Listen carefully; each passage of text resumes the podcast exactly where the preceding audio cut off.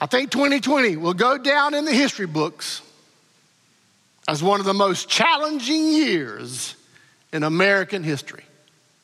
From politics to pandemic to protests, this year has put tremendous pressure on everyone. I love what the president of Charleston Southern said about a month ago. I thought he summed up twenty twenty better than anyone. Here's what he said. He said, "We began the year as if it was nineteen seventy-four with an impeachment. We then morphed into nineteen eighteen, finding ourselves in the midst of a global pandemic. Soon after, it was as if we were living in nineteen twenty-nine on the verge of extreme financial challenges. Soon after, and before we knew it, we were living in nineteen sixty-eight, characterized by social unrest on a national scale. And on top of all of that, which, my goodness, that's more than enough. On top of all that, we will witness in the next few months, one of the most toxic election seasons we have ever seen." So after saying all that, here's what he said. "Yet despite all this, God is still sovereign. The world still needs Jesus, and the Spirit of God is on the move." It has been a challenging year. No one will argue that, but there is no question that people today more than ever need to hear about Jesus Christ. There has never been a more critical time for Christians to share the good news of salvation found only in Jesus Christ. And with all the hurts and the struggles and the problems that people are experiencing this year, we should be seeing record number of conversions of people coming to Christ. But that's not happening. I know there are many reasons, but I believe one of the main reasons, and I believe this has been a problem even before twenty twenty. I believe that many believers have lost the passion to share Christ with their family, their friends, their neighbors, their classmates, their coworkers. See, I'm afraid that more and more church members are exchanging lives of evangelism and discipleship for comfortable religious lives. Sharing Christ must be a priority for all of us if we know Christ as Savior. We need to have conversations about the difference that Christ can make in someone's life. Begin by sharing the difference that Christ has made in your life. Well, today's passage is a very, very familiar passage. It's a passage of a religious man who has worked so hard, tried so hard to be what God wanted him to be in his eyes. But it's a, conversa- it's a passage about a religious... Religious man Nicodemus having a conversation with Jesus Christ. Now, Nicodemus's resume is impressive. The Bible says he's a Pharisee.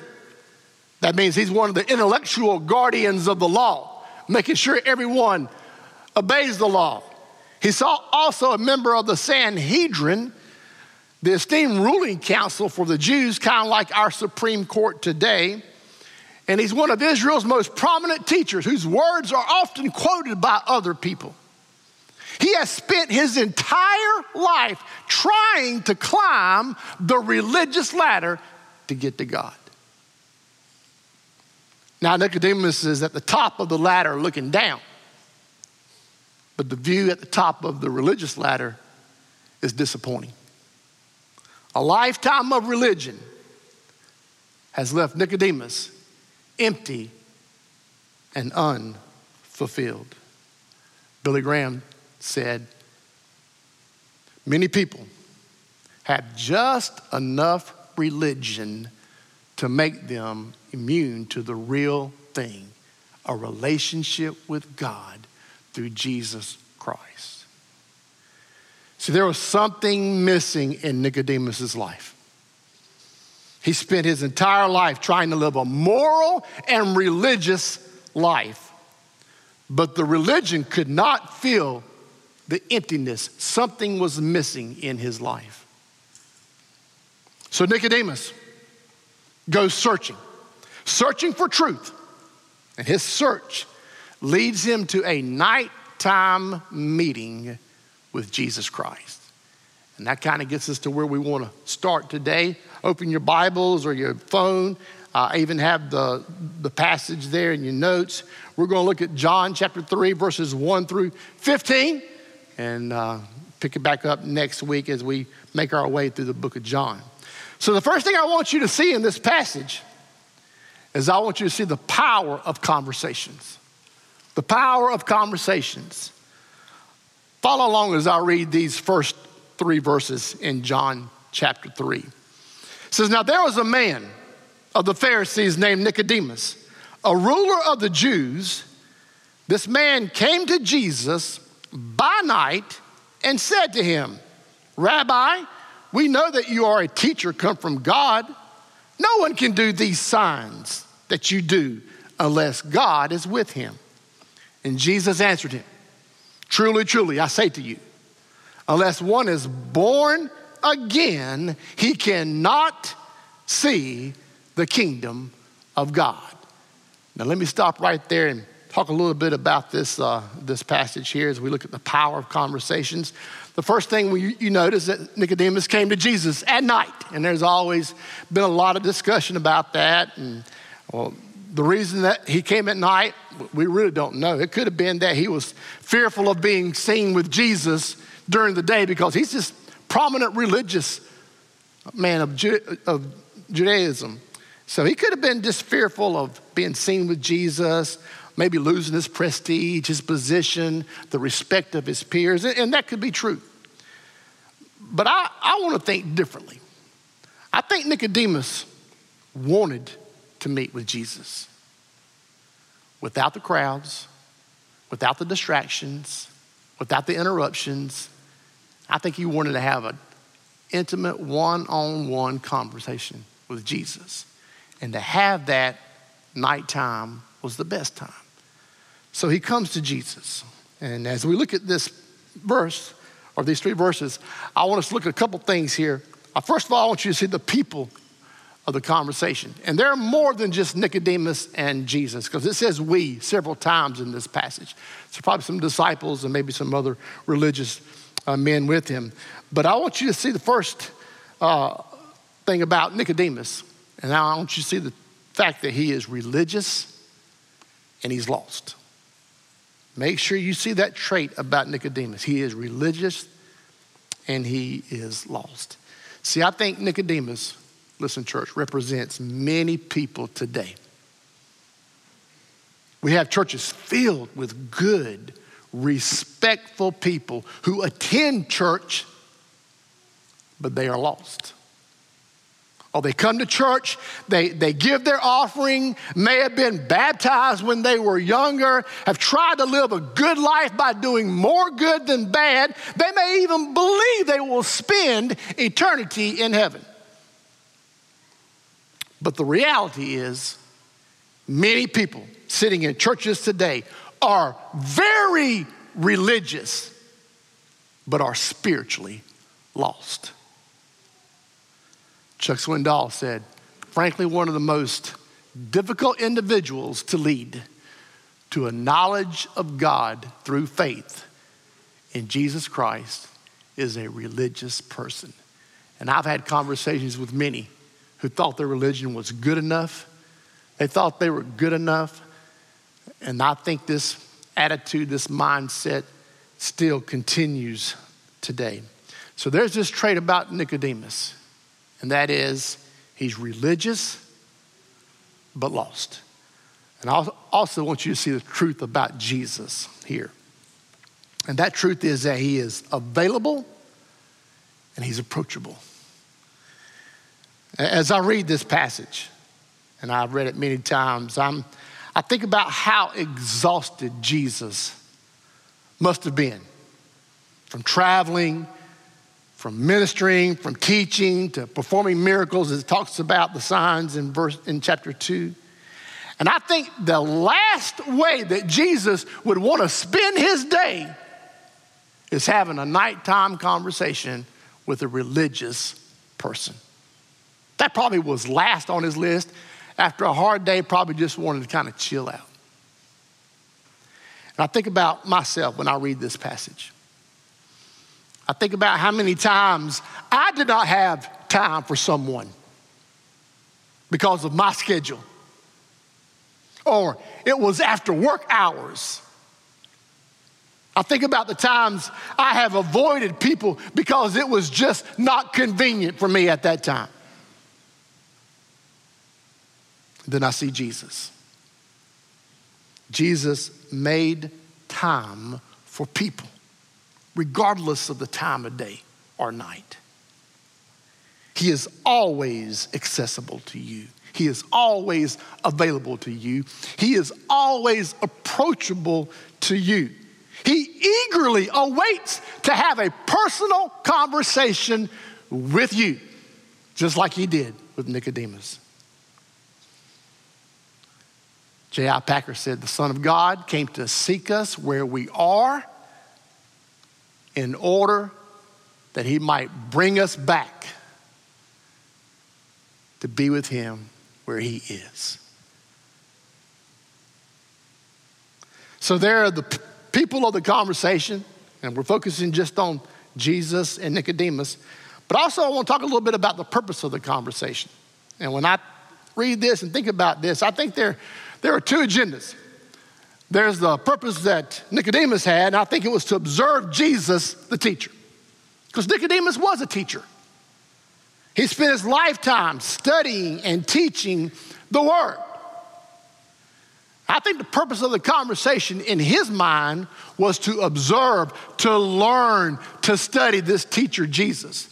I think Nicodemus may even wanted to have an academic conversation, a conversation about theology or doctrine. I, I'm not sure. But I think he was there to observe and to see Jesus. What Nicodemus failed to see, that Jesus was not a teacher of the word. Jesus was the word in flesh, standing right before him. David Jeremiah said that Nicodemus had a major flaw in his theology. To him, Jesus was a teacher from the God, from God, not God who had come down to earth to teach. You know, it's interesting when you look at this passage. You know, Nicodemus starts the conversation by addressing Jesus as rabbi, which was, you know, a title for teacher. He says, you know, teacher from God. No one can do these signs that you do unless God is with them. Kind of, kind of buttering him up. Starting this conversation. And Jesus' first words to Nicodemus is, you must be born again. I can't imagine the shock on Nicodemus' face. Jesus immediately changes the conversation that Nicodemus starts. And I think there is a very, very important spiritual truth here, and that's this. Jesus illustrates the importance to us today of turning everyday conversations into spiritual conversations. That's exactly what Jesus did. He didn't want to talk about theology or uh, doctrine. He He came to Nicodemus and said, are you born again? See, to Jesus, I think the purpose of the conversation was just simply this, to offer salvation to Nicodemus, the sinner. That's why he had this conversation. Nicodemus didn't realize this. See, there's power in conversations that you have with people. Don't ever forget that. I, I know it's hard in twenty twenty and we're social distancing. I, I understand all that. But you still can call someone. You still can send someone an email, a text. Talk to people. There's power in conversations. Make time to talk with people and turn everyday conversations into spiritual conversations. You can do it, especially this time with all the problems that people are facing. So there is the power of conversations that we see uh, in this first three verses. But let's move on. I want to talk about the pictures. Well, let me give you a, one, one more quote by James Merritt here. He says, what Jesus was saying to Nicodemus was something he never dreamed was possible, but needed to hear. And I love this. It's like Jesus saying, Nicodemus, you don't need a new start. You need a new life. You must be born again if you're going to see the kingdom of God. So there's the power of the conversation, and then let's move on to the pictures of conversion. And we have two uh, great pictures here in this passage as we move through John three, reading verses four through eight. And the first picture of conversion that Jesus uses for Nicodemus to try to understand and for us today is the picture of the miraculous new birth. Follow along as I read verses four through seven as we continue uh, in John three. Nicodemus said to him, how can a man be born when he is old? Can he enter a second time into his mother's womb and be born? And Jesus answered him, truly, truly, I say to you, unless one is born of water and the Spirit, he cannot enter the kingdom of God. That which is born of flesh is flesh. That which is born of spirit is spirit. Do not marvel that I said to you that you must be born again. Again, I, I can't imagine the expression on Nicodemus's face when Jesus is telling him, this religious, prominent man, you must be born again. I'm sure he was stunned. I mean, Nicodemus has been taught his entire life that being Jewish and doing good works, obeying the law, would get you entrance into heaven. Now Nicodemus is face to face with Jesus Christ, and he's telling him something else. See, Nicodemus now must understand the fact that he is not in a right standing with God. He is spiritually bankrupt. He needs a new life. He needs not just a changed life. He needs a spiritual transformation in his life. See, being born again is the act of God by which he imparts eternal life to those who were once dead in their sin and now have repented and accepted Jesus Christ as their Savior. See, being born again starts with conviction of your sin and the realization that Jesus Christ died on the cross as a payment for your sin. Being born again means to confess your sin, to repent of your sin, to put your faith and trust in Jesus Christ, and to surrender your life to him. And that's when Christ provides the forgiveness of your sin and eternal life with him in heaven. I love what Adrian Rogers said as we talk about this need to be born again. He said, if you think you can go to heaven without being born again, you are grossly ignorant of two things. Number one, how sinful you are, and number two, how holy God is. You see, your sin has separated you from God. And because of your sin, the Bible says the wage, the penalty of your sin is death. But Jesus Christ, God in the flesh, left the throne of heaven to come down here to make a way, to make a provision for you. And he did that by dying on the cross, paying a penalty that you and I both should have paid. He willingly went to the cross, died on the cross, and rose again on the third day to prove that he was God. The Bible says, if you confess with your mouth the Lord Jesus and believe in your heart that God has raised him from the dead, you will be saved. So he is talking about the importance of being born again. Now, let me just take a sidetrack just for a second, because I, I want to talk about verse five.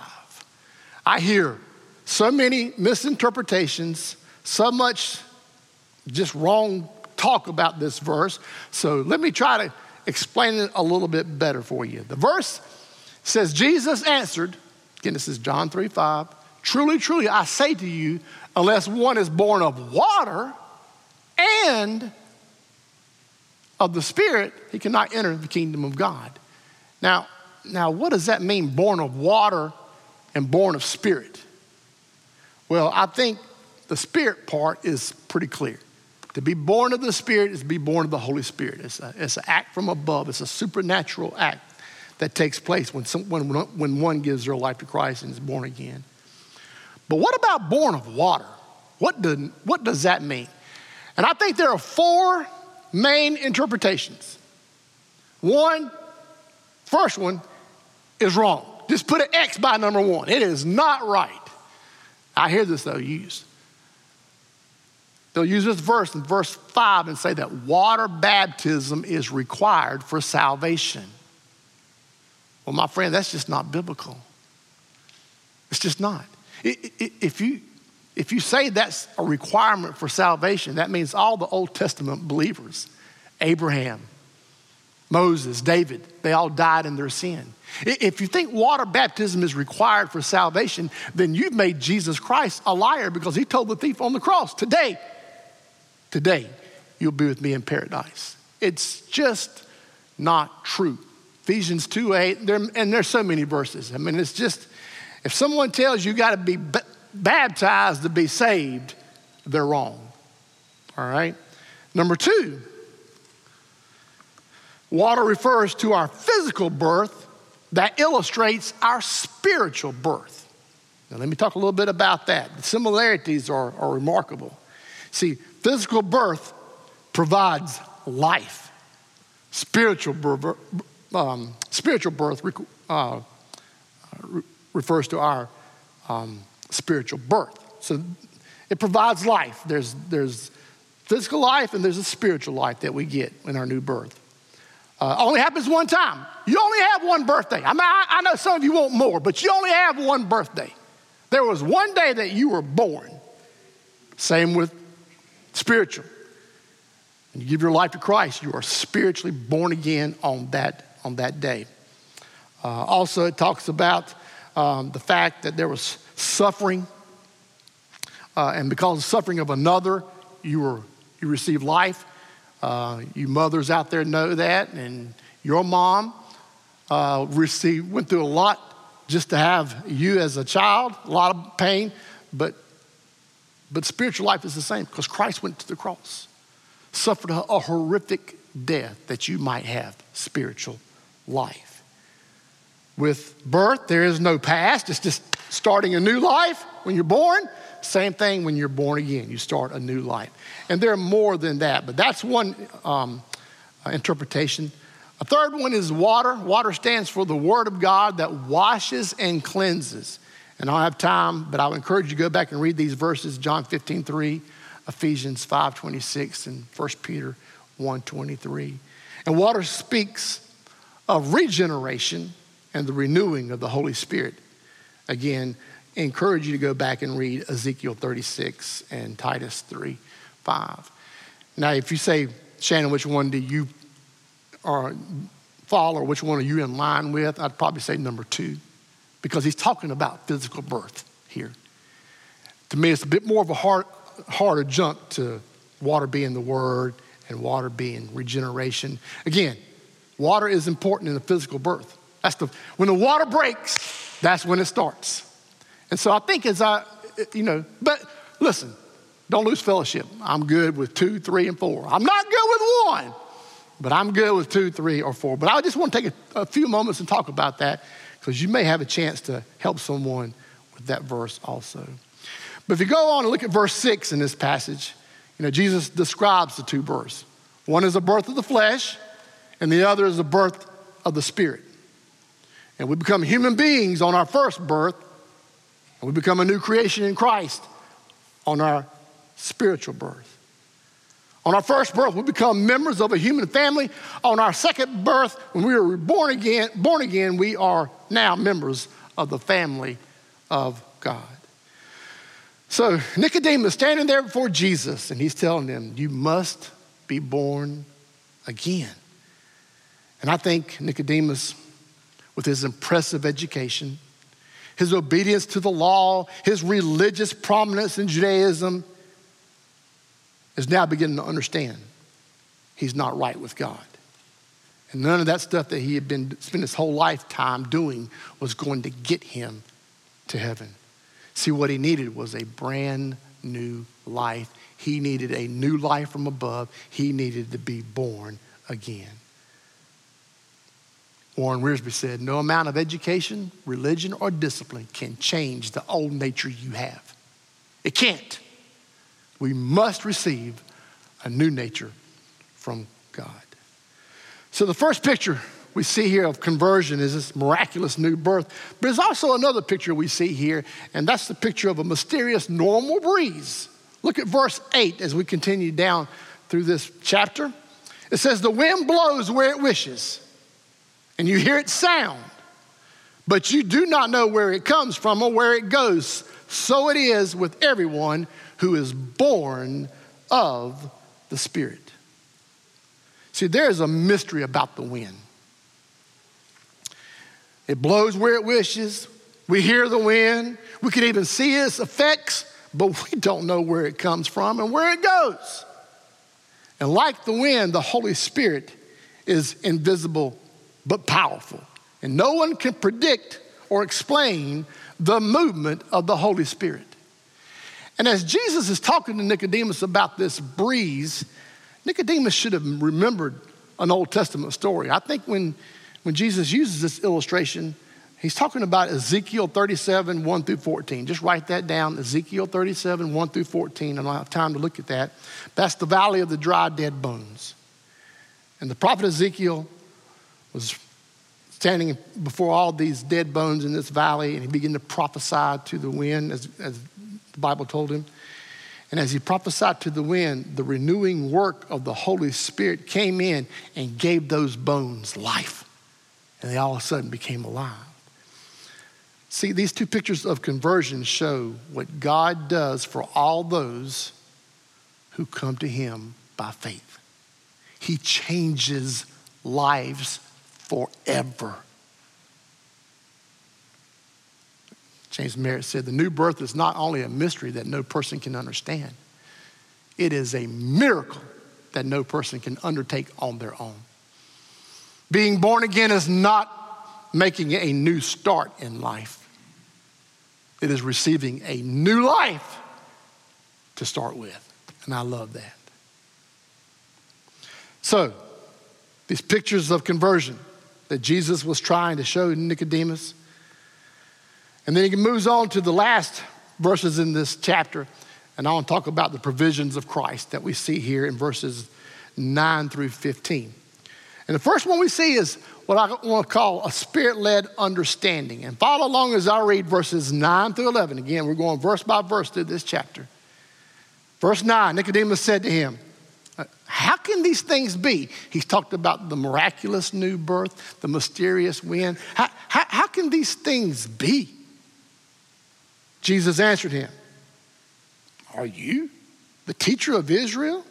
And, and yet you don't understand these things? And I love how Jesus put people on the spot. I love it. Truly, truly, I say to you, we speak. And here's, you know, reference to we, but it's Jesus talking. We speak of what we know and bear witness to what we have seen. But you, you do not receive our testimony.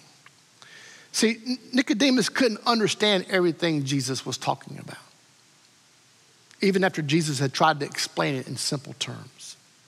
You see, as a teacher of the Jews, Nicodemus knew facts recorded in scriptures. But without the Holy Spirit, he could not understand the truth in God's scripture. See, when a sinner is born again, he is immediately indwelt with the Holy Spirit of God. He takes residence in your, in your body.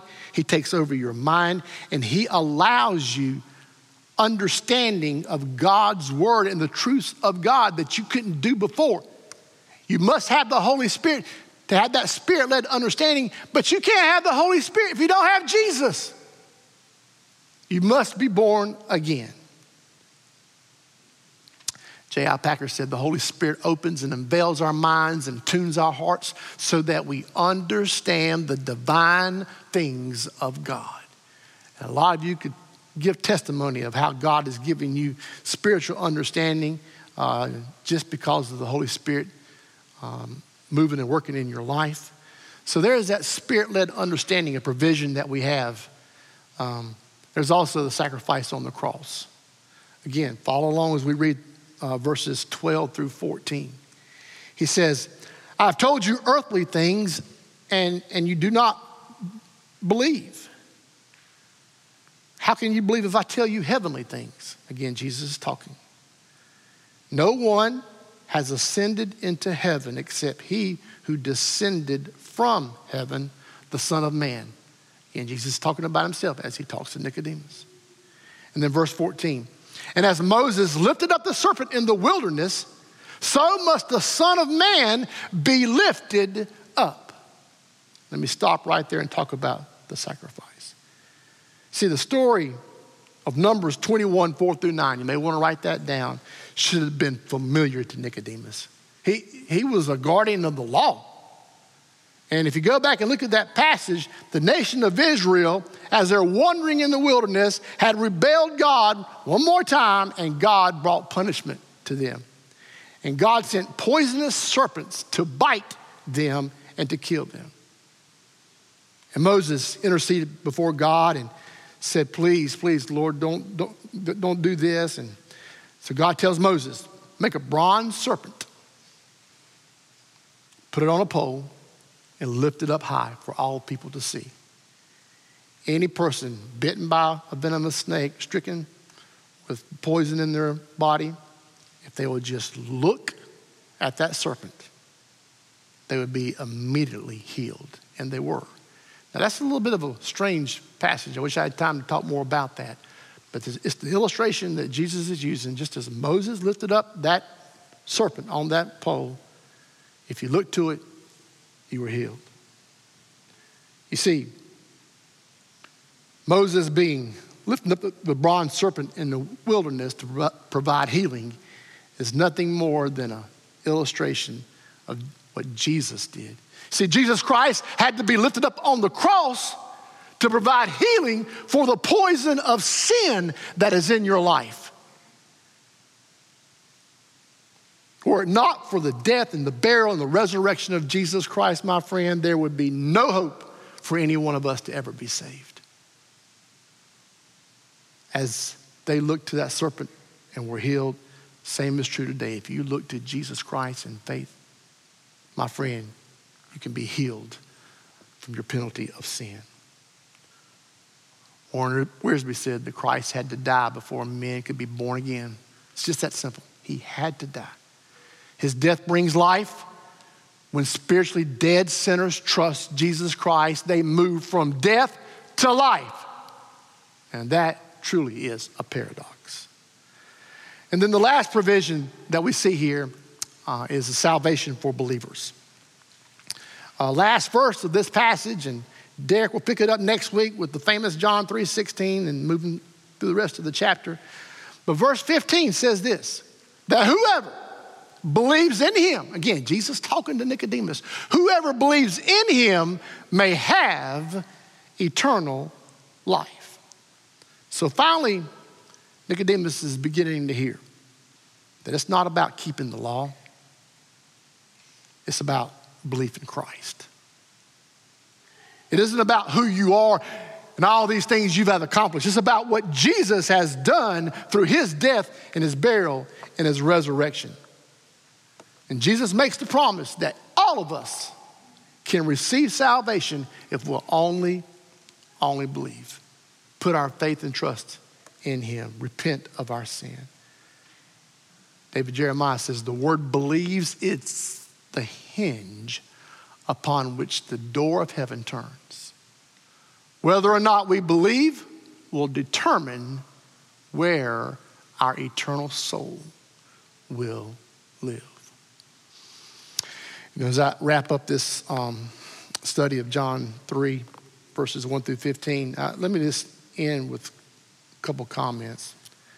See, the last time we read about Nicodemus in the Bible is John nineteen. You might want to write that down and go back. And what we see there in John nineteen, we see Nicodemus assisting the burial preparations of the dead body of Jesus. Now, now just stop for a second and think about that. Here is a Jewish Pharisee handling, touching the dead body of a person, and it's Passover. There, there's no one in the Pharisee rank who would ever even imagine someone doing that. Jesus, dead, and here's Nicodemus touching him, doing the burial preparations. And you say, how can that be? How could he do that? Well, I think there's only one possible explanation, and that's this. Nicodemus had been changed. He had been born again. He didn't care about the law anymore. He only cared about Christ. And here he is offering up his life for his Savior. I, I'm convinced at some point after this conversation, Nicodemus was born again. So my question is this. How about you? How about you? Can you point to a time where you were born again? Can, can you point to a time in your life when you became that new creation in Christ?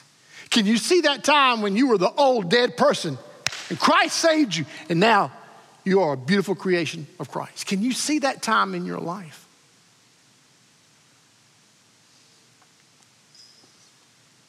I'm afraid some of you, if you're honest with yourself, when you look at your life, what you see is a lot of religious activity. And that religious activity, my friend, won't get you into heaven. Now listen, I'm all for about working out your faith and, and work, you know, works after, after faith. I'm all about that, serving the Lord. But don't you get caught up in the lie that, you, that if I just am a good person and I go to church and I'm religious, that I'm going to heaven. Because that's just not true. You see, if I had to sum it all up, I'd say this. Religion says, try harder. Jesus says, trust me. Religion says, do, do, do. Jesus says, done.